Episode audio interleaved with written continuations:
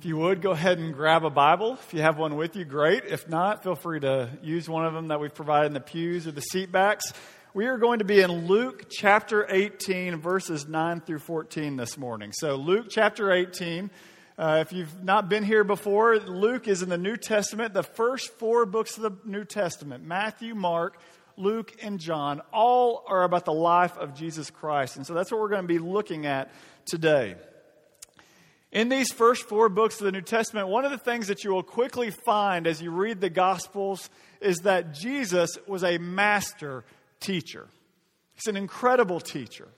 Now, of course, the Gospels reveal that he was much more than that, right? He was much more than just a good teacher, but he was a great teacher. Throughout the Gospels, he goes around telling these parables, what we are in this study calling short stories. And in every case, they reveal something about him or about the kingdom of God. And in every case, they pack a punch, right? You can't read the parables without it hurting a little bit. Because that's how Jesus teaches. He teaches in such a way that it makes an impact on the hearer. It's hard to believe we've been in these parables for the last uh, two summers, and then this is our third summer studying them, we only have two remaining, one of them being the one we're going to look at today. The parable that Jesus tells us about, the short story here, presents a very vivid contrast between two different individuals offering prayer in the temple. Both come into the prayer. One of these individuals is someone seen as a very holy man, a religious leader, a Pharisee. On the other side, you have this man who would have been seen as vile, someone who couldn't be trusted, a tax collector. These two individuals come and they offer prayer. Now, if this were in our day today, you might picture here at the front of the stage two people with their arms lifted up praying to God. One, a very popular, successful pastor, and another, a vile pimp. That would be the contrast today. And yet, what Jesus tells us about this whole scenario flips everything upside down. His original hearers that heard this parable would have been shocked, and the message that he teaches us today is no less shocking. And so, if you would, let's read it together. Luke chapter 18, we're going to start in verse 9. The Word of God says this He, talking about Jesus, he also told this parable to some who trusted in themselves that they were righteous and treated others with contempt. Two men went up into the temple to pray, one a Pharisee and the other a tax collector. The Pharisee, standing by himself, prayed thus God, I thank you that I am not like the other men, extortioners, unjust, adulterers, or even like this tax collector. I fast twice a week. I give tithes of all that I get. But the tax collector, standing far off, would not even lift up his eyes to heaven, but he beat his breast, saying, God, be merciful to me a sinner. Jesus says these words I tell you, this man went down to his house justified rather than the other. For everyone who exalts himself will be humbled, but the one who humbles himself will be exalted. It's the word of God this morning. Now, as we start into this parable, the one thing that you need to understand is that the main question being asked here is simply this How can a person become righteous.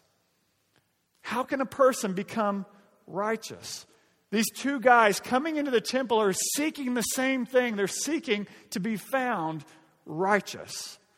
Now, I realize when we sometimes use big biblical words like righteousness and you see justified in this text, when we come to these words, sometimes I think some of us just kind of zone off, right? These aren't words that we see as highly relevant to our lives. How many of you in work this week talked about the topic of righteousness? Any of you? No, right?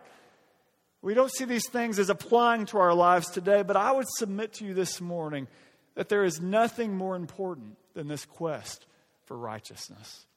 You see, these two individuals, they're looking for the right thing. They want righteousness. In the Bible, that word righteousness really is, carries the idea of a person being approved or a person being accepted, a person passing examination. Now, seen in that light, I think we all want to be approved, right? We all want to be known and to be found accepted. If that's true in our relationship with other people, how much more important is it in our relationship with God to be found as one who passes the test? You see, this idea of righteousness is actually rooted in God Himself. Righteousness is an attribute of God. The scriptures over and over proclaim that God alone is righteous, that He is fully good, that He is completely right, totally just. He is without sin, right? That is God. It's his attribute. But this has implications because in the scriptures we find that you and I, humanity, were made in his image. Ecclesiastes chapter 7 says that humanity was made upright. We were created righteous. But of course, you know that because of sin, because of the sin of Adam and Eve, and then the sin of every single one of us in this room, that is no longer the case. Romans 3 says what? There's no one righteous. No, not one. Every one of us in this room has chosen our way. We've rebelled against God. We've gone against our Creator and said, We don't really need you. We can live as we want to live. We've sinned. And because of that, there's a separation between us and God. He is righteous. We are not. This is the universal problem of all humanity. So the question of this text becomes Is there any hope that we can become righteous again? that we can be found to be accepted by God, to be approved by God, to pass God's test, to be with Him in relationship both now and for eternity. And so Jesus tells this parable, and he, he tells us in this parable that all of humanity, every single one of us, pursues righteousness, to be found approved by God in one of two ways. Either we will seek to earn God's righteousness, what I'm going to call works righteousness, or they receive it as a gift, what I'm calling gift righteousness. As we think about this parable, I want you to truly ask yourself which person am I? This morning, am I trying to earn God's approval, earn God's acceptance, or have I truly received it as a gift that I could do nothing to earn? That's our parable today. Let's look at person number one in verse 10. Again, it says, Two men go into the temple to pray, one a Pharisee, one a tax collector. So the Pharisee, standing by himself, prayed thus God, I thank you that I'm not like the other men, extortioners, unjust, adulterers, or even like this tax collector. I fast twice a week, I give tithes of all that I get. What you find here is that this Pharisee, in every sense, believes that he has earned or that he has worked for righteousness. In essence, what he says is he comes to God and he says, Look what I've done, hoping that God will be impressed. Before we're quick to judge this Pharisee, let me just say this. This is the primary way that seek people actually pursue righteousness. It doesn't matter if you're religious or you're not religious, we all think that we can be good enough to earn God's approval. Let me just show you a few ways that this works out. I think one way is that people often just think and they assume, I don't really need to do anything. I'm good as it is. I don't have to do anything to earn God's approval. I'm a pretty good person. They think if there is a God and I have to stand before him after I die, he's going to look at me and he's going to say, You know what, Ryan? You're a pretty good guy. Not bad. You're, you're not as good as some, but you're not as bad as most. Thankfully for you, I grade on a curve you're in, right? That's how we think. I'm pretty good. I haven't done anything too catastrophic. I go to church. I do these pretty good things. I, I am a good person. If you just knew my qualities, I'm good. While some of us in this room may not raise our hand and say, Yeah, that's me, a lot of us feel that way. I'm a pretty good person. Therefore, God, at the end of the day, surely He will accept me. There's another group of people that look at life and they say, maybe I'm not that good of a person. Maybe I have sinned, but here's the thing maybe I can earn it. Maybe if I just do enough good things, maybe if I just take on enough good causes, then God will see my efforts. He'll see that I'm really trying, and He will find me as someone to be approved, someone that passes the test. This person thinks in this way they say, I am good because I do fill in the blank. I am good because I save the trees. I am good because I drive a Prius. Right? I am good because I fight for equal, fight for equal rights. I'm good because I voted for this politician. I'm good because I went to this school. I'm good because I only eat uh, non glutinous tofu, or whatever it is, you know, like I am good because I do this. Here in San Francisco, you find a lot of cause oriented people, right? San Francisco is the city of causes, and we like to take pride in that. We think we're a pretty vibrant, alive city because of these causes. Just the other day, there was a car and it said, Save the snakes. Now, when I saw that, I thought, You've got to be kidding me. Have you seen Indiana Jones? Snakes are not our friends, right? Go read Genesis 3. They're not worthy of saving, but this guy, that's his cause. He says, I am good because I save the snakes. Friends, it doesn't matter if you're religious or you're not religious. We all try to become good through what we do. And, friends, this is a danger when it comes to Christianity. Because sadly, as I prayed for you as a church family this week, I see many of you, and I sadly believe that you are exhausted, you're tired, because even though you say you're a follower of Christ, you still think you have to earn God's acceptance. And so you do action after action. A lot of time in our Christian circles, these come out categories that are good works. We think, I'm going to be accepted by God because I memorized these verses. God will finally love me if I just go to service every single week this month. If I serve on this Sunday, if I tithe, if I do all these good things, then God will love me. I think the danger is this that we see ourselves as performers trying to do enough things to be approved by God. That's the story of this Pharisee. He says, Look at what I've done. What's crazy is that everyone probably looked up to that Pharisee. Have you ever thought about that? He's done all these good things. Look at that guy. Everybody was impressed with him, but you know the problem? There was one that wasn't impressed, and that was God. As he looked at this Pharisee, he says, No, this is not acceptable to me. You see, in this parable, Jesus is seeking to show every single one of us in this room the problem with works righteousness.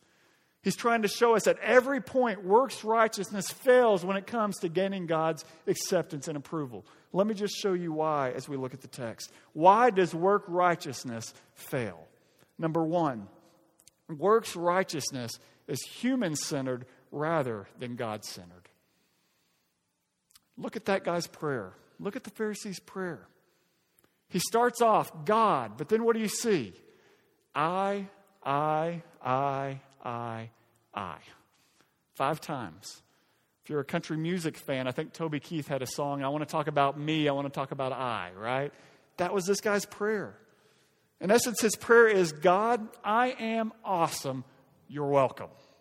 That was his prayer. I don't know if we could even call it a prayer. But the thing is, he sees himself at the center of the universe. Instead of first focusing on God and who he is and all his holiness, he says, God, I'm here. Look at what I've done. The focus is me. Works righteousness always is the starting point, is always the wrong place because it's always on me before God. When we look at our own efforts and our own righteousness, what it reveals is we know very little about the God who created us, the holiness of that God. It fails because it's human centered. Second, works righteousness fails because it focuses on the external rather than the internal. Did you notice that instead of dealing with the real problem, which is his sinful heart, but that all of us have, what does he do? He points to outward actions. Uh, for example, look at what he says about his sin life. He says, Look, I don't do any of these outward things. I don't rob anyone. I don't commit adultery. I don't cheat people. He ignores what's going on inside. He ignores what Jesus teaches on the Sermon on the Mount when he said, What? You know what? It's not just about killing people, it's also about your anger that's in your heart. It's not just about the adultery, it's actually about your lust. It's not just about, about robbing people, it's about your greed, it's about your pride, it's about what is happening on the inside. He ignores all that and says, But I don't do all these outward things. On the flip side, he says, But look at what I do. I fast two times a week, which, hey, let's give him some credit, right? That's an incredible act of spiritual devotion. I fast two times a week. In the Old Testament, it said that they only had to fast one time of year. So this guy's going above and beyond. Some of us in this room haven't ever fasted other than fast food. And so this is a big deal. He says, not only that, but I tithe. And I don't just give off net. I give 10% of all I got. My gross income, 10%, I give it away. I do all of these things. This guy had checked out all the outward boxes. He had done all the things that we think this is a good Christian. This is someone who really loves God. Look at him. But he was so focused on the outside that what does he do? He ignores what's going on in his heart. He ignores the reality of his sinful condition. And what that causes him to do is number three works righteousness fails because it causes us to compare ourselves not to God and his holiness, but what do we do? We begin to compare ourselves to other people. You can almost see him walking into the temple that day, looking over here and saying, Well, I'm not that guy. Not as bad as that woman, I'm sure not as bad as the tax collector. That's what happens when we make the wrong comparison. We begin to compare ourselves to other people, and one of two things is going to happen. Think about how this happens in your own life. We either look at somebody and we say, Well, I'm not as bad as them, so I'm actually pretty good. I go to church more. I do more good things. I serve more. I am superior to them. Or we look at somebody that's doing better than us, and what do we do? We get envious. or we say, if I just do the things that they're doing, then I'll be good. Either way, friends, this is the wrong comparison. Why? Because God does not judge us based on a curve. He doesn't look at you and say, well, you're not as bad as that person, you're better than this person. No, what does God do? When He judges us, He compares us to what? His perfect revealed law, which is seen best in the living Word, Jesus Christ. So you want a task? Compare yourself to Jesus. He says, if you're going to try to try to live according to earn your own righteousness, And here's the law do them all. Be without sin. Good luck. We make the wrong comparison. Instead of comparing ourselves to a holy God and His will, we look and we compare ourselves to other people. And then, fourth, works righteousness fails because it leads us to contempt rather than compassion. Look at verse 9. Says, Jesus told this parable to some who trusted in themselves that they were righteous. And what did that cause them to do? They treated others with contempt. What that's saying is when you're a self righteous person, when you see yourself as pretty good and you, you think highly of yourself, what does that lead you to do? I am better than them. It says superiority and this self righteousness, they go together. We see that in the Pharisee's prayer when he says, Thank you, God, I'm not like them. I'm not like them. I'm not like them. He had contempt for those people instead of having compassion. You need to understand that's what happens when pride begins to grow in our own hearts. When we think we're something, we're going to see ourselves as superior to others. How many of you have heard of the author Leo Tolstoy? Famous Russian author. Many see him as one of the greatest authors of all time. I want you to listen to this statement that he made. He said, and I quote, I have not yet met a single man who is morally as good as I. Pretty bold, right? You hear that and you think, well, how can he say that? The truth is, all day long we go around and we think the same thing, we just don't have the guts to say it.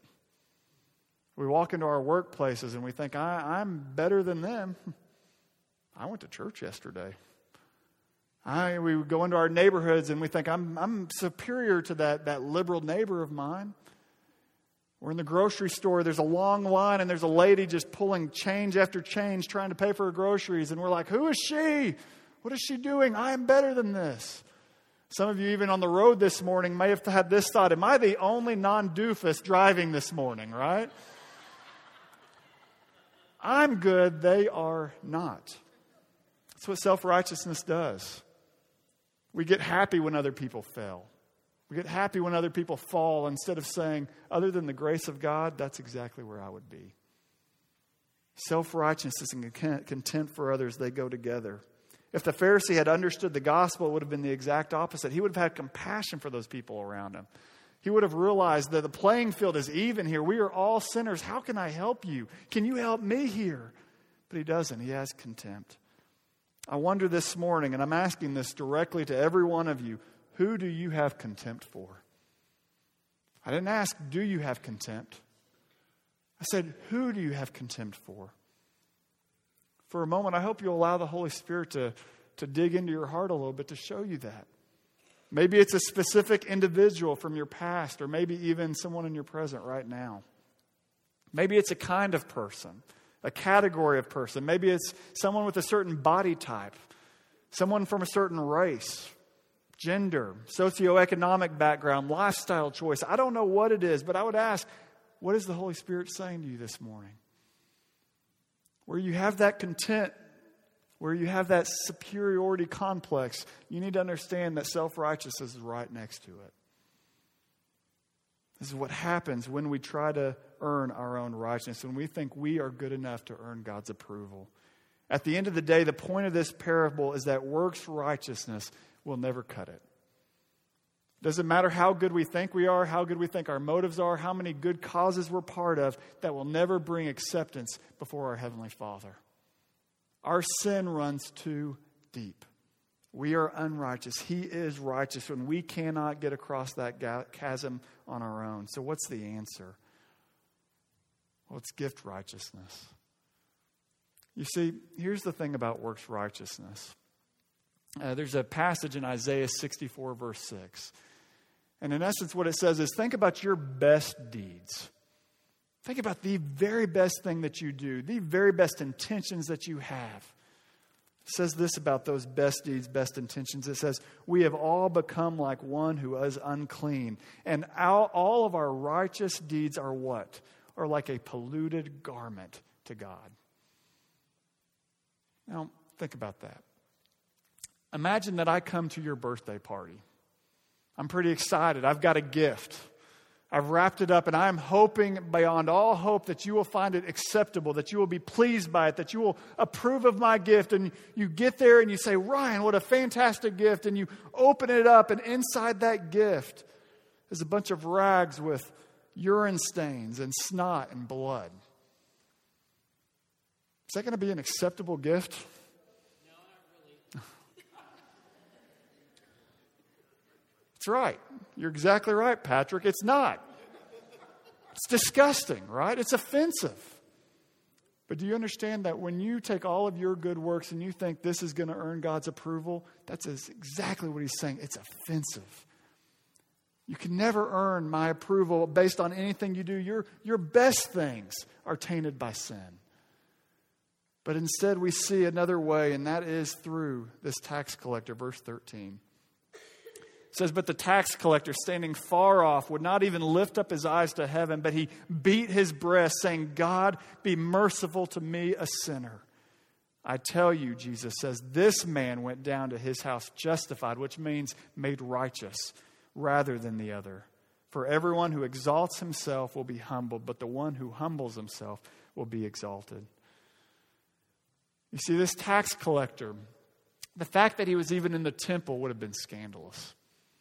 They hated tax collectors. Why? It's not just like he's an IRS guy. Tax collectors in this day were Israelites that had sided with their Roman oppressors. And in doing so, they said, We'll take the taxes from our fellow Israelites. And they took advantage of them. They would cause the Israelites to go bankrupt for their own greed. So they were hated by the Israelites. People would have glared at this guy as he came into the temple. But what does it say? That he doesn't go up near the Pharisee. The Pharisee's in the front. He's up by himself, but instead he stands in the back. He can't even lift his head up because of his guilt and shame. He beats his breast and he says, I am a sinner. And then he asks for a gift. He says, Have mercy on me, O God. Jesus says, That's the heart I want. That's the heart I want. That's the broken spirit I want. So, the question I asked at the very beginning how are we to be made righteous? We see it in this man. Number one, place God at the center.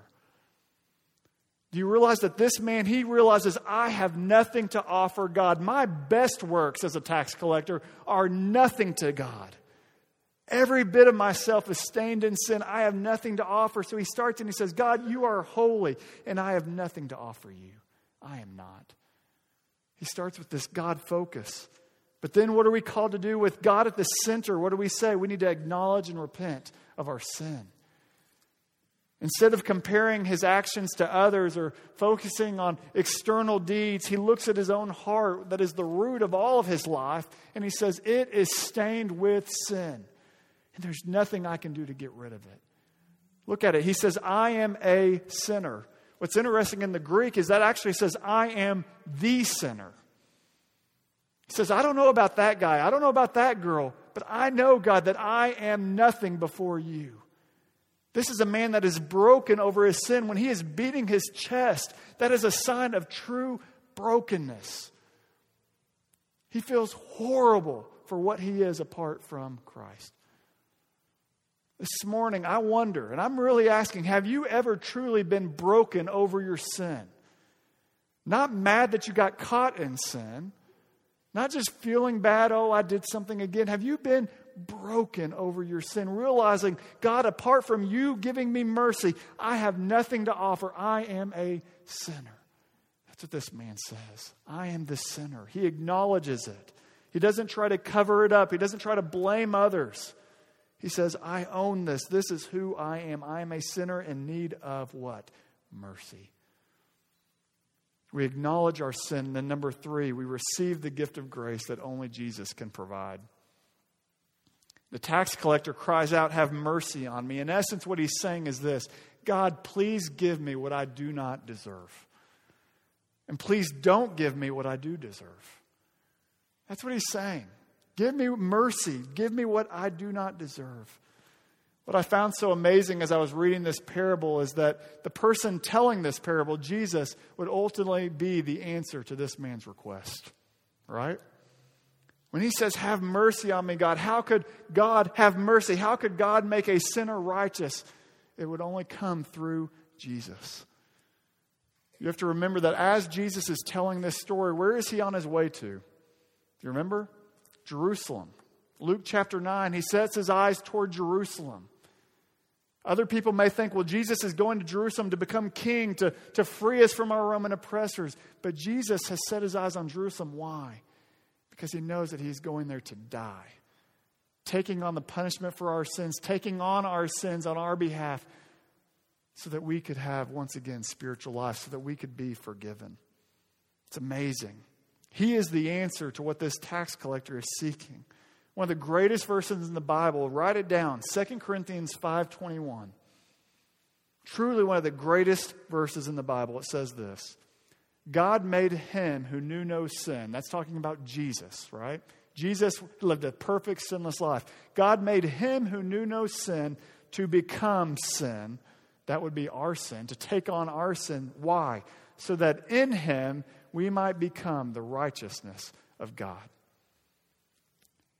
Martin Luther called this the great exchange. Jesus, righteousness comes to me. My sin goes to Jesus. This is the great exchange. And this is what happened because of the cross. You say, well, how does that work? How do you earn that? You don't. You can't earn that. You can't earn what Jesus has already accomplished. It is a gift to be received empty handed. You see, this is where Christianity is so much different than every other religion. We talk about this, but I can't say it enough. Christianity is different because Christianity is not a checklist of do's and don'ts so that we can earn God's favor or love or acceptance. Christianity is the good news that Jesus on the cross has provided everything that we need. He has been righteous for us. And when we trust Him, when we acknowledge our sin and trust in Him, we get His righteousness. So that when God looks at us, He doesn't see us in our sin, He sees Jesus' perfect life in our place. Jesus took the punishment that we deserved. This is incredible news. And friends, it changes the way you look at everything. If you truly understand this great exchange, no longer will you say, How much do I have to perform to earn God's acceptance? Instead, it's how often can I serve? It's not how much do I have to do to, to earn God's favor, it's how much can I serve your kingdom, God? It changes everything. So, as we close, friends, here's the good news today from this parable. Some of you in this room walked in unrighteous, even though you thought you were a pretty good person. Some of you walked in here unrighteous, and you know you're a sinner, but you like your sin more than you want to serve God. Some of you walk in here unrighteous, but it's hard to see that because you're a really good performer. You're an overachiever. You do all the right things. You fill out all the Christian boxes. But the message today is here's the thing we're all unrighteous apart from Christ. Every single one of us. We are that tax collector. We are that sinner that says, God, I have nothing to offer you other than these stained sin garments. I've got nothing that I can offer you. But the good news is this the same thing that Jesus said about this tax collector that can be said about us. What did he say? I tell you the truth. This man was declared justified, made righteous in the sight of God. This morning, that can be said of you. God will not turn away anyone who would turn to him and trust in what Jesus has accomplished on the cross. You can leave here this morning justified, made righteous, made approved, made acceptable, passing the test, not because of what you've done, but because of what Jesus has done. But here's the thing it's a gift that has to be received. You can't keep trying to earn your righteousness, it has to be received, just like this broken, humble tax collector. Perhaps you're here and you are a Christian, but if you think about your life, be honest you're exhausted because you're still trying to earn acceptance and approval. You've said, I've trusted in Jesus, but even today you come in here weary and broken because you're trying to do more and more and more, thinking, if I don't do blank, God will not love me. Today I would challenge you rest in what Jesus has accomplished for you. This is good news for you this morning. Jesus loves you. Mark Driscoll, a pastor, once said a statement, it's always stuck with me. He said this God is not impressed with you but God loves you. And that's so much better, is it not? Because if God has to be impressed with us, we have to keep performing. But if God loves us, He loves us just as we are today. That's unbelievable news. The greatest evidence of the love of God is that He sent His Son to die on the cross for our sins.